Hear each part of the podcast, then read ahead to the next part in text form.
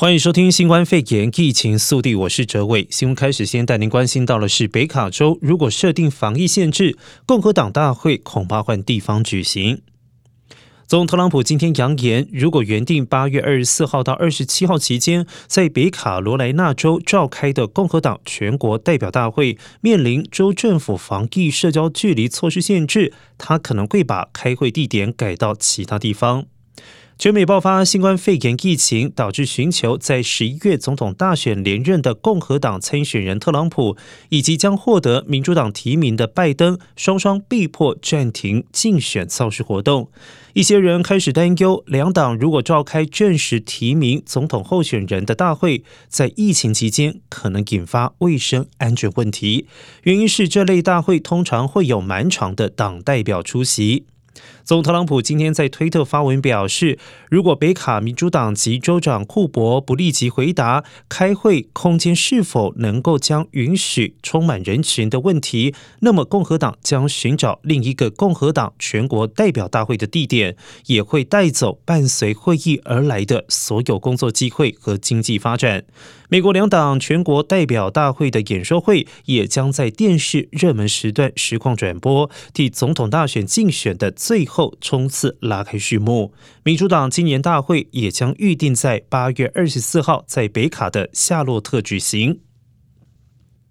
国殤日到来，纽约州长葛摩二十五号登上无畏号航空母舰博物馆，向水中投掷花圈纪念阵亡将士，并且宣布将为牺牲在抗疫一线工作人员的家属提供死亡抚恤金，同时也呼吁联邦政府为所有一线人员发放危险工作津贴。葛摩表示，目前已经有大约十万名美国人在疫情中失去了生命，而国殇日的纪念对死者来说意义重大。我们应该坚强起来，团结一致，活得更好，才是对他们最好的纪念。再来看到的是，部分州政府遭到谎报疫情数据的质疑。全美各州展开不同阶段的经济重启之际，某些地方首长却遭到质疑，对于疫情统计数据报喜不报忧，没有让民众看到事实全貌。以赶在全美各州当中抢先解封的乔治亚州为例，州政府公布的每天新增确诊案例呈现下降趋势，被舆论踢爆与事实不符。州政府官员日前以作业疏失为由道歉，并且予以更正。正在加紧脚步重启经济活动的佛罗里达州，同样也遭到疫情统计出现误差的批评。根据坦帕湾时报指出，佛州公共卫生厅官员在州政府高层的命令之下，今年五月初将某些数据从公布的报告当中删除，民众因此看不到有关出现疑似感染症状的佛州学生人数统计。报道指出，佛州公共卫生厅数据统计部主任琼琼斯是奉高层长官命令行事，但后来则对外宣称判断错误。原本负责佛州疫情统计的琼斯已经被调职，他接受哥伦比亚广播公司 CBS 地方电视台访问时表示，职务异动的原因是因为他拒绝在疫情统计报告上动手脚，不愿为了迎合重启佛州经济而更改数字。对此，共和党籍佛州州长德桑提斯上周表示，琼斯目前正遭到刑事犯罪调查，涉嫌网络跟踪骚扰以及网络性骚扰。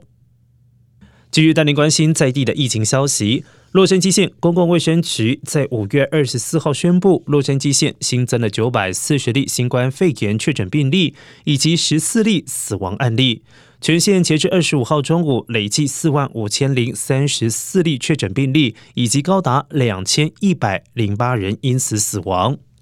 洛县目前允许重新开放海滩自行车道、停车场、室内购物中心的路边取货服务等，一般商家仍然不允许民众进入店内购物。海滩码头也没有开放，并且禁止民众与家庭单位以外的任何人举行聚会。民众仍然无法进入餐厅内用餐，餐馆仍然仰赖外送以及外带服务维持生意。所有居民外出在外也都必须维持社交防疫距离，并且佩戴口罩。卫生官员强调，直到洛杉矶县完成全面重启之前，民众应该遵守卫生官员的防疫指示，继续减少新冠病毒的传播速度，以防确诊病患激增，为医疗机构带来压力。而截至二十四号，所有确诊病患当中的六千一百七十七人，在患病期间曾经住院接受治疗。占该县所有确诊者的百分之十四，而目前有一千四百九十人正在医院接受治疗，其中百分之二十八在重症加护病房，有百分之十九需要依靠呼吸器。随着洛杉矶县检测能力持续的提高，目前已经有将近四十六万五千人接受过病毒检测，目前的阳性率为百分之八，相较前一段时间已经略有下降。卫生官员提醒民众，抵御新冠病毒的最佳方式仍然是常洗手，避免在没有洗手的情况之下触摸眼睛、口鼻。生病时也应该自我隔离，与家人以外的人保持社交防疫距离。本身患有慢性疾病的人仍然是高风险族群，因此健康弱势民众应该尽量避免外出。如果有任何不适症状，应该立即与医疗单位联系。再来关注到的是纽约、洛杉矶汽车窃盗案增加。